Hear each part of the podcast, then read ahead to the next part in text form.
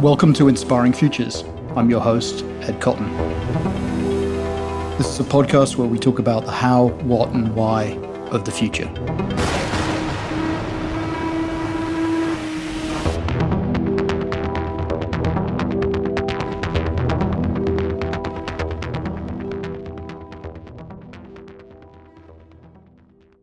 Welcome to uh, another episode of Inspiring Futures. Um, I'm excited that Michael Arterbury is uh, going to be joining me for the hour or maybe longer. We don't know. We'll see. Um, for an interesting conversation, really, really about the moment. Uh, Michael uh, reached out to me last week and uh, explained to me what he did. It seems really interesting work, um, right at the grassroots level, right in schools, um, trying to make some uh, changes. Um, and you know the whole the whole theme of the podcast, inspiring futures, is about trying to think of a positive future, uh, trying to be positive about the future. And I think Michael, a lot of the work you're doing is is very much in line uh, with that concept. So, I'm going to hand over to you to tell us a little bit about your uh, life journey, what, where you've been, the little routes you've taken, and what's got you to where you are now. Okay, sounds good, Ed. So, you know, to do that, I want to tell you a story. Yeah, sit back and I'm going to tell you a little story to kick it off to give you a background of who I am and where I come from. And it's about a farmer and a donkey, Ed. All right. And this donkey is one of his favorite farm animals because once he finishes working with his donkey on the fields, he brings his donkey back to the house and he allows his donkey to play with his kids. So imagine it's a farm animal, but slash, he's almost like a pet. So, you know, he brings him back. They run out the house, they wash him, they ride him, they pet him, and then he releases him back out in the farm to the next day. So one day he brings him home, they play with him, he releases him to the farm, but the following morning, when he went out to whistle for him, the donkey didn't show up. So when the donkey didn't show up, he's, he was concerned. So he starts walking around the farm and he's looking for him. He's calling his name. He finally hears him making noise at the bottom of an empty water well. See, during the night, the donkey wandered and he fell into the well and he couldn't get out, obviously. So he's making a noise so that the farmer can hear him. So the farmer walks over, he wants to pull him out. So he gets six of his friends and they decide that they're going to pull him out with some rope. So all six of them get some rope and they start to lasso the donkey. They throw it down, they miss. They throw it down, they miss. They finally throw it by his hind legs. He's smart enough to step into it. They shimmy it up his body, and all six of them brace themselves and they start to pull. They pull, the donkey moves. They pull, the donkey moves. They pull, the donkey moves. Then halfway up the well, Ed, they realize that the donkey's too heavy. So they got to lower him back to the bottom of the well and now that farmer has to make a grim decision. Now, see, he can't feed him food at the bottom of the well from his family because that doesn't make sense. He, in his mind, he can't starve him because if he starves him, that's cruel. I said he's more like a pet, so he said I can't starve him. One of his hot-headed friends is like, "Hey, just shoot him." He's like, "No, nah, no, nah, we can't shoot him." So one of his more reasonable friends pulled him to the side. And he said, "Listen, you don't want your kids to fall in the well. So you're going to have to sacrifice your donkey. We're going to fill the well with dirt. Your kids will be safe, but you no longer obviously can have your donkey. So the farmer says, you know what? I can deal with that. So all six of them got shovels, Ed, and they start shoveling dirt into the well. And every time that dirt would hit the donkey, the donkey would scream. And every time he would scream, it would cause the farmer some distress. So you get it dirt, scream, dirt, scream, dirt, scream. Then all of a sudden, Ed, the scream stopped. Now, when they stopped, they gave the donkey a moment of silence. But then they went back to work. Dirt, dirt, dirt. The next thing you know, you see the donkey's right here. Dirt, dirt, dirt. The next thing you know, you see half the donkey's body. Dirt, dirt, dirt. The next thing you know, that donkey walks right out of the well that he fell into. So, Ed, check this out. Every time that dirt came across the wall, it would fall on the donkey's back. He would shake it off, and he would step on it. And he took every scoop of dirt that was meant to kill him to save his life. Now, I tell you that story because I am the donkey. I grew up in a home with an alcoholic father, and I can't even say alcoholic. He was a raging alcoholic, and he raged from the time I was born until the time he died when I was 16. Now you say, what significance does that have? Let me tell you something. There wasn't a day that went by that even if I got caught up in the fun and the, the cheeriness of the day, something would tap me on my shoulder and it would say, hey, buddy, don't you get too happy because you got to go home tonight. So I had a raging alcoholic father. On top of that, I lived in poverty. I had two parents that were working hard, but his money went to the streets. My mom was a housekeeper. She cleaned homes for a living. And she raised four kids on a housekeeping salary because, like I said, he was drinking it up in the streets. So we didn't get much. We got enough. We got by. So we grew up in poverty. I didn't really have much money. As far as dysfunction, you got an alcoholic father in the house. So he's polluting the whole house with his stuff. But then all the homes in my neighborhood, unfortunately, the kids have the same type of home. So that dysfunction is just amplified. So you got all these people that's in in, in dealing it with the dysfunction, and it's just spreading. So what does that create? You creates crime. So you got a lot of crime. You got drug addicts. You got guys going off to jail. You know what I'm saying? And so I tell you all this because I was in the midst of all of that, but I didn't allow any of that to touch me. And that is what motivates me and pushes me to push other people to get in to a place of a positive future and a positive life. What was it? What was it that stopped you from uh, from from sheer will, sheer willpower? Nah, you know what I did? Ed? It's really creative, and like when I look back on it, I should have been writing a book then. What I did is I I was an elite athlete. So being in a, like my mom didn't want to send me to counseling, so she put me in the sports. So I played soccer, basketball, baseball, and football. And she rotated all four of those sports from the age of eight until I graduated high school. Um, now I say that because what I did in the midst of the, the sports is I created the, the structure of a healthy family. So my coaches became my father-like figure. My teammates became my brother and my sister. And then the accolades that I got for being so good was what you would get if you walked through the door of a house with a, a, a good parent. So that was what I used as I'm going through all this destruction that kept me on path and kept me motivated in a positive way. Yeah, that's awesome. So where, where did you grow up? Whereabouts? Um, it's a town, uh, Westchester is called. It's about it's about 30 minutes outside of um, the city, New York City. Um, it's not really city like, but um, you know, we we we we had our rough patches. You had a north side and the south side. Um, and the north end was where people were affluent and had money, and then the south side obviously was where I grew up. Yeah. So um, you, you you left school. What happened? You left. You, you you you did you pick a sport of the four sports? Where you, was the one that you were particularly good at? Yep, yep. I was good at all four. If you allow me to toot my horn, at, toot, toot my horn, Ed. Toot away. I, all right, uh, I would toot away. Uh, I could have went to college for all four, Ed. So I was that good. But I picked football. Football was my favorite. So I left high school. I went off to college. I played. My my dream was to play professional football and um, I, so I went through the ranks, and uh, you know, I uh, ended up at a smaller college because I hated going to school. So I didn't like class. So my grades didn't match up to the bigger schools that can offer me a scholarship. So I ended up at a smaller school, which didn't bring the um, the scouts for the pros. So I ended up trying out. I did try out. I didn't make it. You know what I'm saying? But you know, I went off and I and I and in college I majored in social work, and that really put me on a structured path on trying to help people with um, you know, the problems of their lives. Yeah. So you nearly you, you did pretty well. You got to college. You yeah, yeah. You got you got in the team. Yeah, yeah, yeah. You know, I did well. You know, I um, you know, I I used my my background as a catalyst to be successful. See, I didn't want I wanted to break the cycle, Ed. You know, and so what I promised myself is that if I ever had my own kids, that my kids wouldn't repeat what I came through. See, it was passed to me.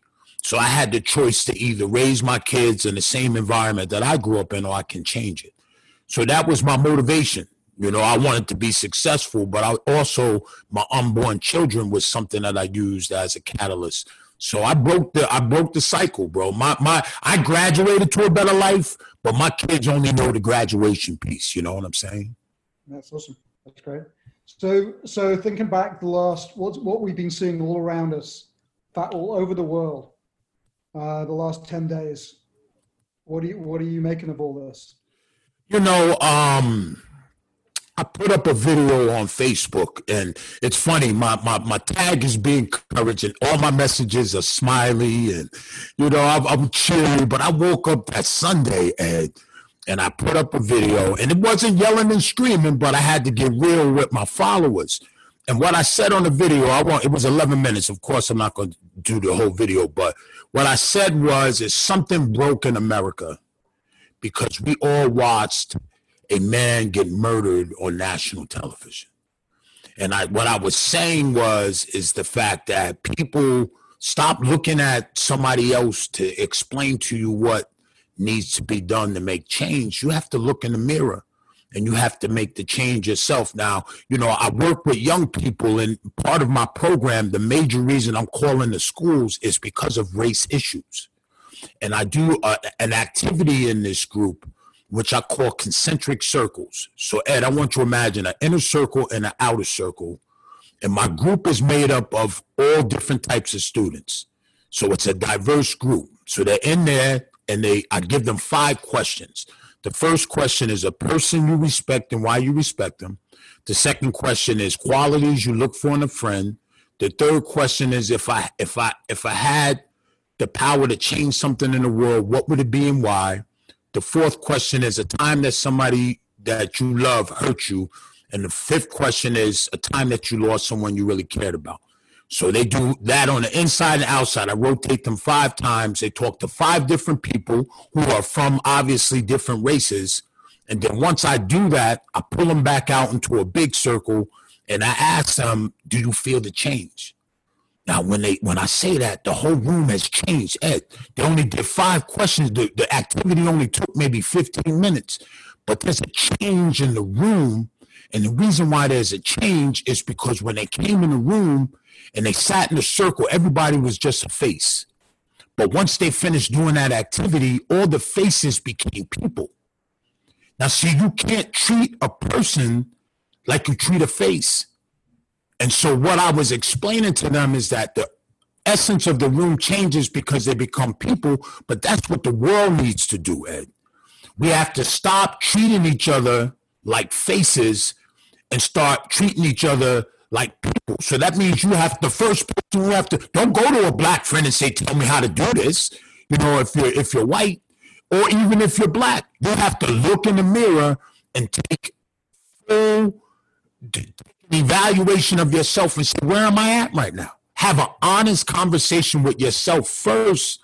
And then you have to get some history and walk out and start to engage in conversation. But it starts with the individual, Ed. Yep. So, so what do you, what do you, what do you see, what do you think we're seeing right now? What we're seeing now? Well, what, what, what you're seeing is, is, and, and what I, what I, I didn't agree with the, the looting and the rioting. You know what I'm saying? That was opportunists. That was people that were taking the opportunity to just steal some sneakers and some clothes. I mean, it's pretty sad that a person would minimize such a such a tremendous moment to do something like that. But what you also see is is is anger. You know, and let's be real. You know, I'm 52 years old. Growing up in this world as a black man in America wasn't fun, bro. Now, is it like I got, was it uh, every day? The system, systemic racism wasn't, it's not like every day I walked out of my house, I ran into a situation, but I would run into situations where, you know, put it this way whenever I got pulled over for a ticket, if I'm driving even if I didn't do anything wrong, my main objective was to pull off the curb. Like imagine, and then so bad that as they're pulling me over, I get so nervous that my, my driving looks a little crazy. I'm afraid they're gonna pull me out and give me a DWI test because my, you know, I, I pull over and I'm a little shaky, you know, I look like maybe I'm intoxicated, but I'm intoxicated with freaking fear, bro. You know what I'm saying? I just want to go, you know? And so I sit there, yes, sir, no, sir. I don't look twisted. And all I want to do is give them my identification and pull away. So what you see in the world now is, is, is a bunch of, of people, and it's not only blacks, which is good, but a bunch of people, when you see the blacks, that, that that this is years of of you know you've never been able to express yourself. Let me tell you something. My wife is white. So imagine you got all this going on, and I'm black and she's white. So the house is not divided. We're good. We're on the same page. Yet. But I'm telling you this because she posted something on her Facebook page that was it wasn't radical. But this is this is what I'm telling you how a black man can get conditioned. It wasn't radical at all. But when I saw it, I've been conditioned that you got to be careful of what you put out there because you're gonna have to deal with the backlash. So when I saw it. I went to her and Ed, I was about to tell her to pull it down. And right when I said pull it down, it's a voice said, yo, stop. I said, it said, yo, do you see how you conditioned? I was conditioned to be in fear, bro. And I backed up and I almost cried, man. I almost cried. I was like, yo, this, this, this stuff is playing out in real time in my house. And she posted it anyway. So, you know, what I see is, you know, I, and, when you see whites, let me tell you something after I posted that video, I, my white friends were calling me off the hook at because in the video I show passion. Now, see what they misunderstood is because I'm a man and I do this for a living. I can compartmentalize it. You see, so the rage for me doesn't have to become so upfront that I can't see clearly. So I did the video with a, uh, uh, an objective. So when they saw it, they thought I was hurting. Like they calling me up, Mike, Mike, what can I do? What can I do? But watching that man die on TV, Ed, you white, black, Latino, whoever you are, you can't, you can't, you can't deny what happened. And so my white friends are just wanting to to come by my side and, and walk this thing out. The ones that the ones that want to. Now, let me tell you something, man. Social media is crazy because there's some that want to walk by my side, and then I got some that I grew up with who I thought were my friends. Now that it's it's you know it's a shame that some people take it as your side and their side. Those people are like you know some of my friends that I went to school with in high school. The things that they're putting on their Facebook page. You know, I jumped in one of my high school friends' comments. I was like, "Yo, buddy, you know I'm a big dude, so this is a guy that I made sure nobody touched him, Ed." Can you imagine that? All through grade school and high school, anytime anybody wanted to beat him up, I was the one that defended him. And he's going to put some garbage on his wall about black people? I want to say, bro, you got some nerve. You have some nerve to put that on your page. If I, a black man, you know what I'm saying, was somebody that protected you for most of your, your high school career. So, you know, that that's that's that's kind of what I'm feeling, man. Yeah. So, but do, do, do you feel that, do you think that this is a, this is a, I mean, you've seen a few of these. Is this, is this, is this a moment where good things can happen, can come from? Or, yeah. You, are you, or are you skeptical? Are you? No, no, no. The only reason I'm not skeptical, and it's a great question, is all the other times the whites weren't on, on board. It just happened, and it, if you saw those protests in the past, it would just be blacks. You see what I'm saying? And that's what I'm why I'm saying when you talk about the power of a, a moment, you know what I'm saying? The, what makes it different this time is that it's whites and blacks. Because the only way you're gonna have change is that you, you, you can't have blacks coming to the table talking about we want to make change.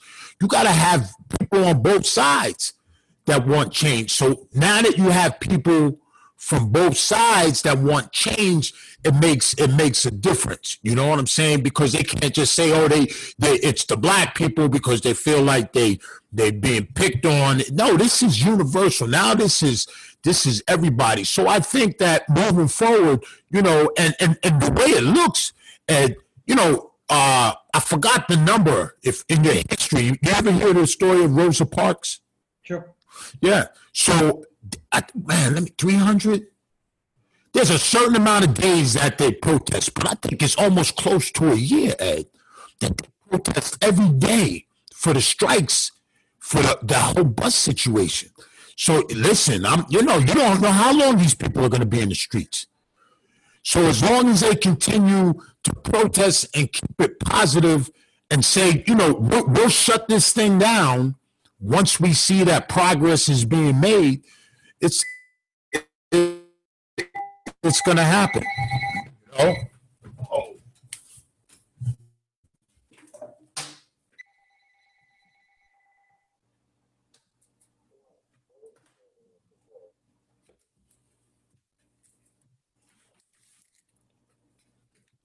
Sorry, Ed. No problem. You there, Ed? Yeah, yeah, I'm good. Okay. All right. Yeah, see, we was just talking, we were just talking about the, what's different about now. Right, right. It's, the, it's a lot of, a lot of white people, a lot of young white kids, um, keeping the whole thing going. So what, what do you, what, what in your mind, what, what, what, what's on your, what, what needs to happen? I mean, obviously, there needs to be a move. It, it needs to move from marches to movement. Um, what it's a big thing. We're talking about a massive cultural thing that's ingrained in a lot of people's minds. It's ingrained in life. Where do you start? Where do you where, would you would you start with your circles?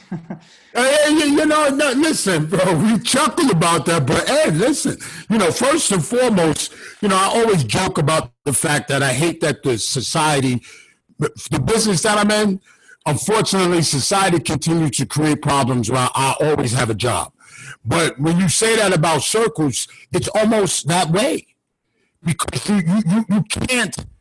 What you cannot do is try to push this thing through because if there's not a true understanding of both sides, you can be right back in this place again. Yeah. So it's as much as you may want progress, it has to. People are saying it. The people that are smart are saying, "Listen, this is going to take a long time. It's going to take a long time, you know, um, because to reprogram your thoughts for some people that's that's a lot, and you got to be open to it, Ed. You know, you have to be open to it. When you say what's different is that whites are they're open to it now. Matter of fact, not only open to it, you have some not to their fault, because I just did a podcast the other day with a, a, a, a white woman who pulled me on just because she felt like she lived a privileged life. And it's like watching him die made her realize it. I mean, I'm telling you, bro, it was, you know, it, not to get religious at all. So I don't want to turn off anybody on your podcast. But in the Bible, talks about, you know, God uses small people to do big things. George Floyd had no idea that it was going to be this. He changed the world. Watching him die, something in all people changed. And so this woman just watching him die just totally, totally looked at it and said, I, I, I live a privileged life. So what, what, what needs to be done is baby steps but an objective to move in a direction that that makes sense. You know what I'm saying? Let me tell you this: when I do it with the smaller circles in the schools, what happens is the climate in the school changes. Ed. So it's a small environment, but what you get is when I release them. So when I go into a school, a school has to commit to about six of those six sessions with 30 students in each one. All right. So I'm going to be there year after year but you figure 30 kids, six sessions, they're two days each. And each time I finish a group of 30 yet, I release them out into the building. And what happens is, dude, can you imagine walking down the hall and you see the black dude with his pants hanging off his butt, you know what I'm saying? And he's sitting there talking to the girl in the honor roll class. I mean, it blows the kid's mind. You know what I'm saying? But that's because they formed a relationship in my room. And that's how change happens. You know, you get people whispering, hey, yo, listen, dude, yo, that guy ain't supposed to be talking to her. Why is they talking to her? And then they start asking questions. Hey, you know what? They went to that program, Power of Peace. You know what? I'm gonna go in there and see what's in there. Boom, they show up. You know what's even funnier? Check this out. When I have a white student in my group, right? And I've been doing this for a very long time. So I'm talking and I can see him or her looking at me and I can tell they've been programmed, bro. They've been programmed to how I'm supposed to be. So they're looking at me almost like I'm not calling them the dog, but you know when a dog looks at you and they tilt their head, kind of like trying to get the information. So the, the students looking at me with that look like, um, um, this is this is not what they told me. And don't you know by the end of the program, Ed, they get up the, the guts and they'll pull me to the side and they'll say to me, man, yo, you, you, this is nothing like what they told me you would be like. You know, um, I watched the talk show Montel Montel Williams. It was years ago. He was a Navy guy with a bald head, and he had a white supremacist on and a really hardcore black group. And he had him on the stage, and they both were going at each other. And in the back in the green room, what he did, he thought it would be funny, is he, he put their kids together. So they put the white supremacist kids and the black group kids in the room, and they brought the camera back there, Ed. Yo, these kids were jumping on, jumping on each other, laughing and, and being all crazy. And and the parents went bananas once the children on film. You know, of course, they ah, get my kids, get my kids out of there. But that was proof, Ed. Yo, that some of this stuff is taught to us, Ed. It's taught. Some some people are taught to hate. So you know, yeah, it's to take some time, but we can do it, man. So why do why do they why why is there hate? I mean, did you hear his? I, I met this guy once. He's a he's a pretty well known guy. He was um this guy African American guy who befriended a leader of the Klan. You ever hear anybody? Oh, that that movie. Right. Is it that? Yeah, yeah. I saw the movie. I saw the movie. Yeah, I yeah. Met, I met that guy. oh, you did? Yeah, yeah. Oh, wow. So why why why is the hate? What's the hate from? What's the hate about? The hate is a fear of the unknown. Is it fear of the unknown in your mind? What is it? Yeah, it's the fear of the unknown. Um, and and you know, I'm not going. We can't label everybody, so don't don't tell your the listeners not to throw tomatoes tomatoes at me for this one. But um, you know, it's it's it's the fact that if the, the they call us minorities, but by numbers we're the majority. You see what I'm saying? And so, can you imagine that if you treated a race like garbage for all those years and you know it, in the back of your mind, you are constantly fearful that if they decide to unite, dude, they can run the freaking world. You know what I'm saying? There's some people looking at that TV, bro, and they're, they're nervous because it's happening. It's happening. You know what I'm saying? So I think that's the fear. If I can keep the African American people down and they feel, check this out, Ed. I saw an experiment. I didn't see it. I read about an experiment where it was a dog in a, in a, in a and he was on a chain. And what they did is they put a stake just far enough at the length of the chain. So he would run for the stake and right when he would get the stake, it would snatch him. And so he kept running for the, the, the stake and it snatched him, running for the stake and it snatched him. Then, yo, Ed, they took the chain off. The dog wouldn't leave the, the doghouse. So I say that to you because imagine an African American person that's been striving for something and couldn't make it striving for something and couldn't make it, striving for something, something and couldn't make it because of systemic racism. And then finally, you know what he does? He stops striving. You know, they say, oh, they don't really want anything in the world. What if you, you don't know if that person constantly went after something and constantly got doors shut in his face. Eventually he woke up one morning, he says, you know what, I'm not doing this anymore. Yeah. I'm not doing this. It's easy. It's easy to understand, and that's what people want. That's what yeah. some people. Want. Yeah, yeah, yeah. Criminals. You know why do they start stealing? I mean, listen. If if if you don't want to give it to me, I'll just go take it. Right. You know. Yesterday, yesterday I'm in Manhattan at the protest march. I meet three delightful African American women, probably in their sixties. Um, and, and they they they, I said, you know, we were talking about stuff, um, they they were on the ground in in in uh, public housing, working in public housing. Uh huh. And uh, I said, what, what's the change, the biggest change? She said, you know, they said, uh, police is bad, but, but we need opportunities more. Yeah. Yeah. Yeah. No, definitely. Yeah. Yeah, and that's why they're saying, you know, and, and oh man, you know, sometimes my people, you know, they said they, you know, it's defund the police department. Now they, they, they when they send a message out, they need to put bulletproof because that's not really what a lot of them. You know what I'm saying? They, they, they're saying, you know, resources. You know, it's like it's like Black Lives Matter. You know, I had to educate a guy on on, on Facebook the other day. Black, Li- Black Lives Matter, they're not saying only Black Lives, but they, they didn't put that in the Black Lives Matter banner. It's just, it's the same Black Lives Matter, not only black, but, you know, whites that want to cut it in half, make it their side and our side. It's everybody matters. They're not saying that you don't matter. They're just telling you to, to, to, to understand we matter. You know what I mean? So, you know, it's, it's, it's it's it's crazy, but opportunity is big because you know. Listen, opportunity brings change. You see what I'm saying? And and and, and so, but the opportunity has to bring a change that you're not just giving it with like affirmative action. Don't give it to me because I'm black, but then when I get in the workplace, you treat me you treat me differently. You know what I'm saying? Um, part of the motivation for me to what get do my what do you mean by that? Affirmative action? Well, because some people, because of numbers, you'll get into a position because you you fit the quota.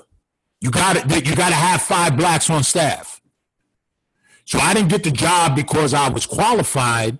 I got the job because I fit the statistic number of how many how many blacks you need in your establishment. So when I come into work, you're not looking at me like Mike. Oh, you're the great worker in whatever field you're in. I'm just a black dude that fit the quota.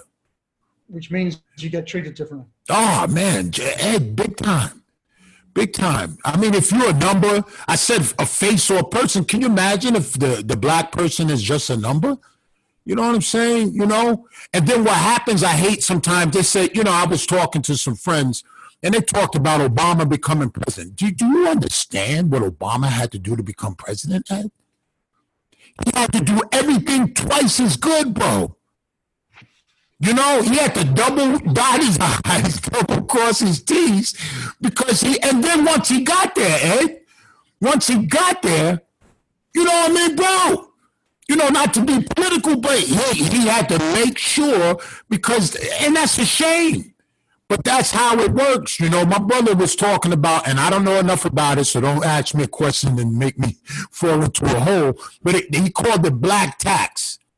And what he was explaining is somebody was talking to him about how black tax is how a black man has to do things twice as good. Yeah. Yeah, yeah. So an average white guy can walk in for a job interview and he can get it, whereas the black guy would have to do twice as good to get and keep that position. So you know, the opposite is white privilege. Yeah, yeah, yeah. Apparently, there's a video I haven't seen it of like a coach. He asks his team if they've uh, you know come from a broken home, ever done a day hungry. Have you seen that? And, no. And uh, all the all the black students take a step back every question they say yes to Wow. At the end, you see the whites have such a head start. It basically ex- explain, explains white privilege in a video. You want to see some, here's something interesting. I show a video to my kids, and you can get it. Um, I think it's right on YouTube. They have um, okay, so there's three. It's, it, it's uh somebody stealing a bike in a, on a on a walkway in a park. So the first guy that's stealing the bike is a white guy and Ed, he has the tools and everything, but the, the clip, the lock, all of that, right? So when people walk by, they question him, but they're not aggressive. And even some people, because he's saying it's my bike and I can't get it off, they're kind of trying to help him. And then that's the white guy, right? So then they bring in a, a girl, pretty girl. And dude, I mean, the guys are falling over themselves to the point where one guy got in trouble because he's with his wife. So he's trying to help the girl steal the bike. His wife is standing next to him saying to him, Hey, what are you doing? And he, he's not even listening to her, Ed. But Ed, then they brought in the black guy. Yo, these people went bananas, Ed.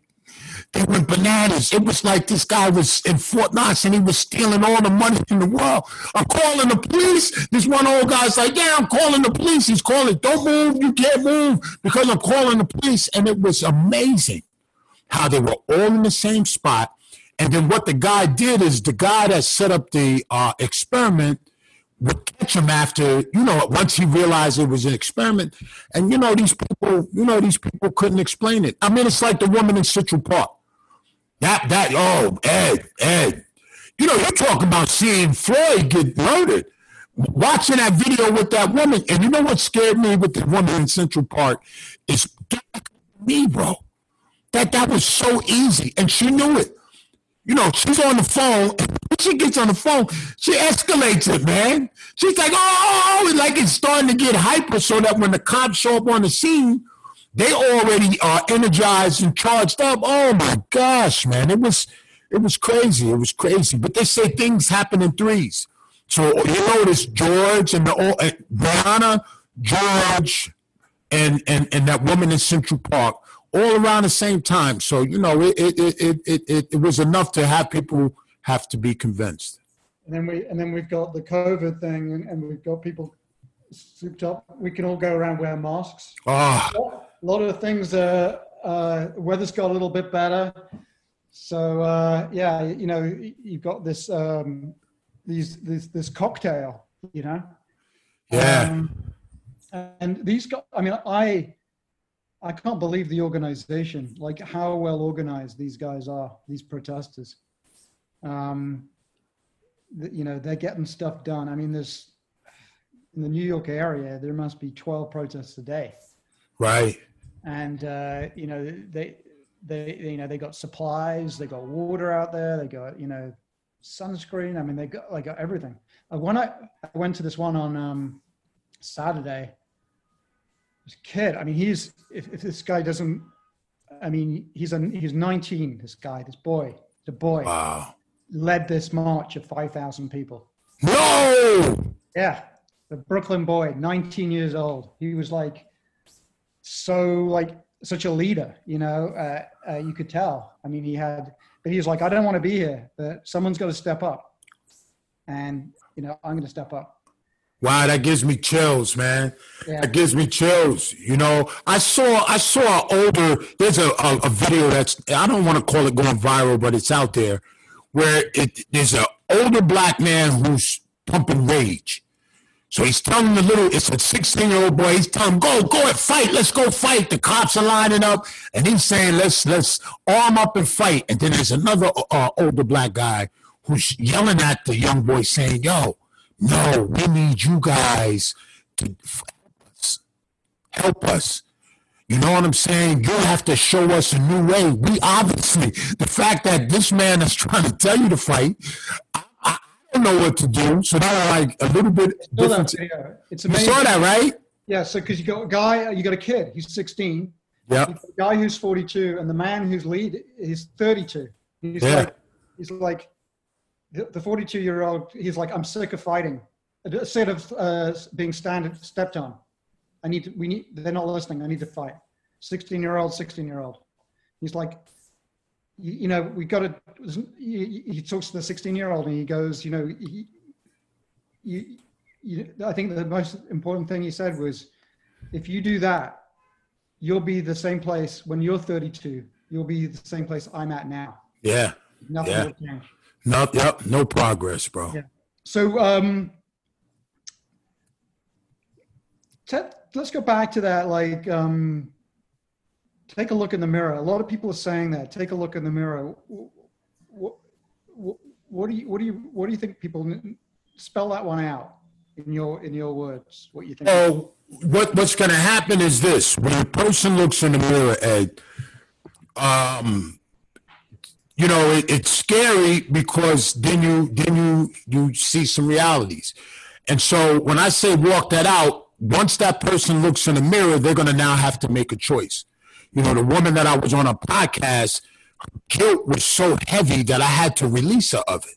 Like, listen, listen, you can't, you can't carry the guilt of your ancestors.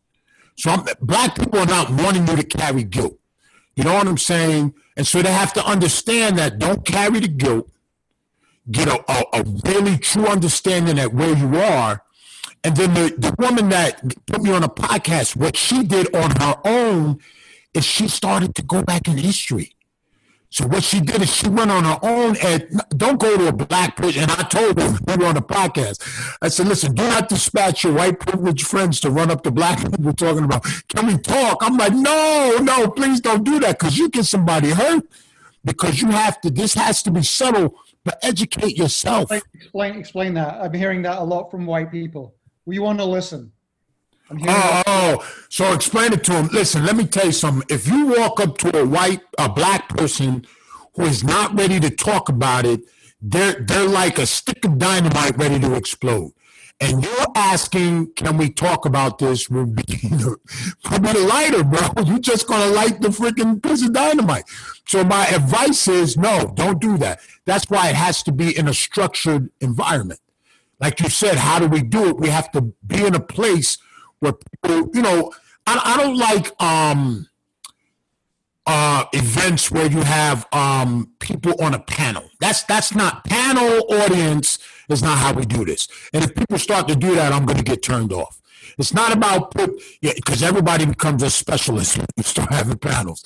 So you got five people that are experts in the field, and you have the people that are hungry and want change in the audience. That's not how change is going to happen.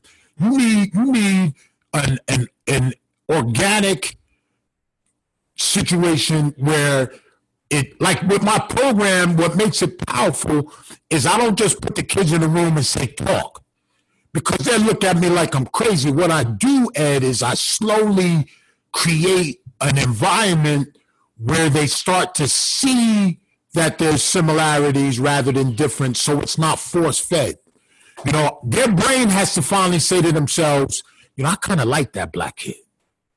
If I walk in and say, you better like that black kid, human nature will say, I'm not doing that. So what I do is I run them through these activities, and slowly but surely they peek over at the black kid. The white kid says, "You know what? That dude is really okay." And so, as a society, if we get to the point where we make the decision that we want to move and pursue this in a deeper level, that's what makes change a little bit more permanent. You know what I'm saying? But but we was talking about looking in the mirror. Hopefully, I didn't go too far off that question. Go ahead, Adam. I think I, th- I think that's good. So I mean, so you basically it's just a step process. Look in the mirror. What are you going to do? Are you going to step up? Are you going to are you going to are you going to educate yourself? Are you going to inform yourself? And a little bit of that is, uh, you know, there's some there's some reading to be done. Yes uh, for sure. And then um, there's some, and then it's experiences. It's it's it's the talking. It's you, you know it's the it's the it's the um, I, I had this I had this thought. I was talking to another woman at the. I went to the um, the George Floyd Memorial here in Brooklyn. It was massive. I'm talking to these people. I had this idea. I call it. It was. I stole your idea. And instead of the circles, I called it the big table. Ooh. So you know, like you have block parties. Uh huh. So I was kind of dreaming of this world where you have a white neighborhood. I think half our problem is we're segregated. Yes. So if you have a block party where you have a big table that goes all the way down the street, you cut half the table off and you go, okay, we're going to find a street in a black community and we're going to we're going to invite half, half our street. They're going to go to the black community where they're going to have their big table. And then the black half that street with the black community is going to come to our table. Right. And we're going to sit. We're not going to sit together. We're going to sit. We're going to separate ourselves out. And we're going to sit around a table. And we're going to bring, people are going to bring food. Bring your own food. Sit. I know this was done with the Indians. It didn't work out so well. Right but um, but you know, I wonder what could happen. I wonder what would happen. Well, that's that's that that is you know that that is my concept. You know, the only the reason why that the only problem that may have Ed is like I said is is to put two people in in a space without creating a strategy. It's hard, and that's why my, my activities are built so that it creates a dialogue that is very, very, at first, very soft and gentle. Yep. And then, and then, because what, what happens, like you're saying with the, the dinner, if you get a dinner and maybe do something at the table that's structured, then it, it, it, it gives Jim and Bill, you know, Jim and Bill are staring at each other. They're dying to talk to each other, but they're saying to each other, where do I start? So I, I give them the instrument. So I give Jim and Bill the instrument. They use the instrument, and after the instrument is used, they say to themselves, you know. And so, yes, like you're saying, bring people together, but it, people got to understand that it, it's got to be structured and it's got to have a goal. You know what I'm saying? Because, you know, that's why, you know, that's why youth programs that are around diversity don't really work too well because people create programs within a vacuum. Somebody goes to a college course and a professor shows them um, a, a, PowerPoint how to create uh, a workshop for kids. You can't just cookie can't cut it and go into a school. So I like your idea, but we're going to go to those neighborhoods and we're going to bring them some activities. Ed. So say, so say, hopefully someone with a large uh, bank account is going to be when we put this podcast out there they're listening and they go i want to write a large i want to write michael a large check to go do his thing. Would you would you stick just do more schools? Would you get out to more schools? Would you hire how if someone gave you some money what would you do with it? What would you how would you use it? Adults See what I, what I've what I've done now is I, I have a nice core group of kids. I got that. I my, I have the enroll with the kids. You know, um, you know, I have grants from the schools. You can never have enough money for the nonprofit, so I mean that helps. But what I, I would do now is now branch it off into the adult world. You know what I'm saying? Because I know, just like we said here talking, if you put together venues, I can do it. I can do it. And with some of the leaders like that 19 year old, see, my program, I do all the work. And it's not because I'm a control freak, but I do it because then I get control of the integrity of it. Sure. You see, people that want fast growth, I can go and get five of me, being 20 high schools at once, but then the quality of it, you know, I'm more about change and the integrity of it than trying to make money. But you just brought a, a good thought to my mind is that with these people that are able to put together a walk with 5,000 people, those are the guys I need or the females that I need. I can take leaders like that and give them instruments to now bring people in a room and take it from 5,000 to smaller groups, but then make the change quality. So it's not me up on a mic on a podium preaching to you. Now I got you in a small space and we're going to start doing the work. And if we can get enough people doing that, you know, I go into a high school, I'm telling you, you'll be amazed, man. You'll be amazed. You know what I'm saying? One of my one of my credits and and is they sent me I first did my program and they approached me. A town had two rival gangs. Two rival now this is like real gang. So because of my my my rookiness, I took on. I said, "Yeah, let's go." I took them to a retreat. Well, I could have died up there, man. I mean, it was crazy. I had these two gangs that really, really hated each other, but I brought them out to this retreat. We did my program, and yo, you know, after two days, know what they promised. Now, I'm not. I'm gonna be real honest. They they, they promised that they couldn't stop it in the community. They're like, yo, Mike, this is too big. We're not gonna tell you that we're going to go back to our communities and stop. But they made a truce that they wouldn't do it in the school, bro. They wouldn't do it in the school. And I remember the principal sending me an email saying, "Listen, I don't know what you did up at the at the at the camp, but these guys, uh, it's hands off in the building. And the kids are walking around the hall like, hey, wait a second. this is almost like they were mad. Like, this ain't right. You know, where's our excitement? They did not fight in that building. So once people start to really get to know each other, there's a genuine love that's formed, bro. So what's just take me back to so so a principal from a high school calls you. Right. How do I do it? All right. So, so he what's he saying to you? This principal, we have got a problem here. Um, some schools are blatant. Some schools with the gangs, try with the gangs because this is a special circumstance. Oh, with that one, it was that. That's what he told me. He, he didn't. He, he didn't candy code it. No, yeah, he came in and he says, I have these two gangs, these two sectors. I came in trying to put it to his regular students. So I think he kind of was like, if he can do it with these gang members, I'm going to let him on my regular students. Okay. And I was so new in the game that I, I, I, I took it. I took the bait. Wow. It was amazing.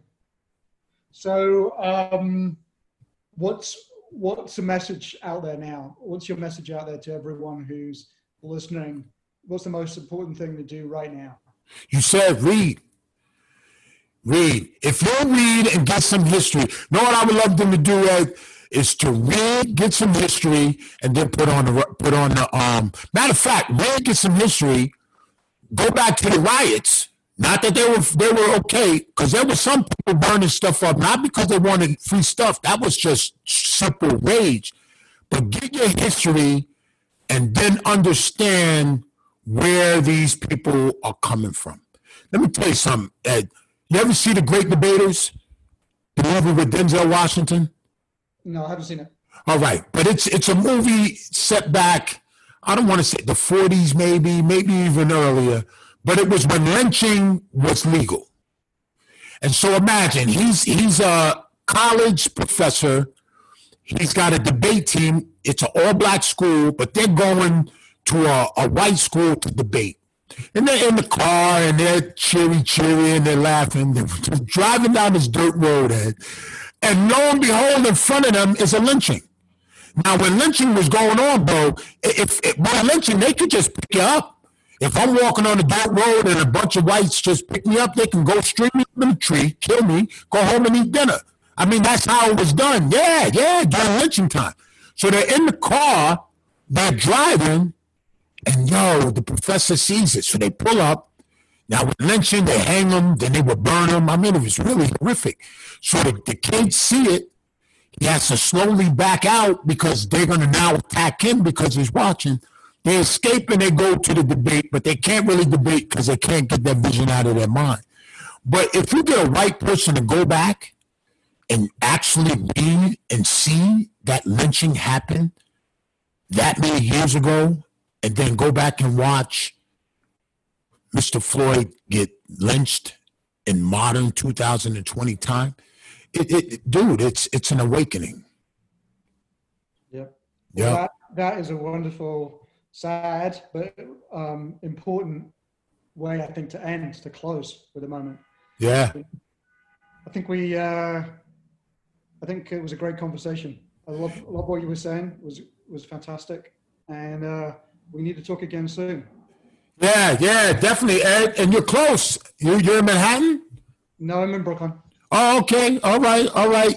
Yeah, the city was my stomping grounds. I um, I coming out of college, I uh, I was a bouncer, and uh, so I worked for a guy who would dispatch me. So for like three years, um, in like what would it be the 80s or 90s, I worked in some of the hottest, you know, nightclubs. 54? You were yeah, uh, oh no, I was that's way before my time, man. I'm not that old, but yeah, yeah, yeah. But I like the city though. But yeah, definitely, I wanna I wanna continue this um, when we get a chance. Thank you so much for your time and your wisdom. It was oh. uh, it was enlightening. Thank you. Oh, thank you, thank you, Ed. Okay. All Thanks. right. Goodbye. Bye bye.